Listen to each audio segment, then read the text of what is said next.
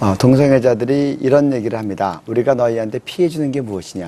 그런데 실질적으로 이제 많은 시민들이 사실 뭐 우리한테 직접적으로 연관 안 되면 하고 싶은 대로 하게도 그렇게 생각하기 쉬운데 우리나라 같은 경우는 이 에이즈 치료 비용이 100% 국민 세금으로 나갑니다. 그렇죠. 네. 에이즈 억제제라고 하는 약이 개발이 되는데 그 약값만 한 달에 300만 원.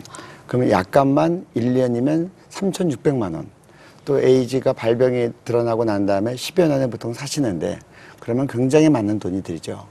그래서 보통 에이즈 환자 평생 치료 비용이 5억 원 이상이라고 지금 예상들을 하고 있습니다. 그러면 만 명이면 5조 원이 되고 10만 명이면 이제 50조 원이 되죠. 근데 우리나라는 매우 특별하게도 이것을 100%다 국민 세금으로 지급하는 겁니다. 지금 만 명이 넘어갔는데 이 상태로 계속 방치하다가는 온 국민이 세금 폭탄에 맞게 될 것입니다. 그래서 이건 지금 초장에 잘 우리가 염려하고 에이즈가 정말 확산되지 않도록 해야 되지 않겠는가. 전 세계적으로는 에이즈 환자가 줄어들고 있는데 우리는 더- 우리나라는 지금 급속하게 늘어나고 있는 것은 이건 누구의 책임인가?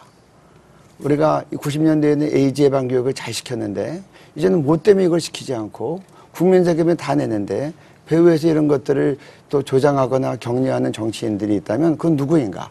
국민 앞에서 다 우리가 드러내고 밝혀야 되지 않겠는가 생각합니다. 정말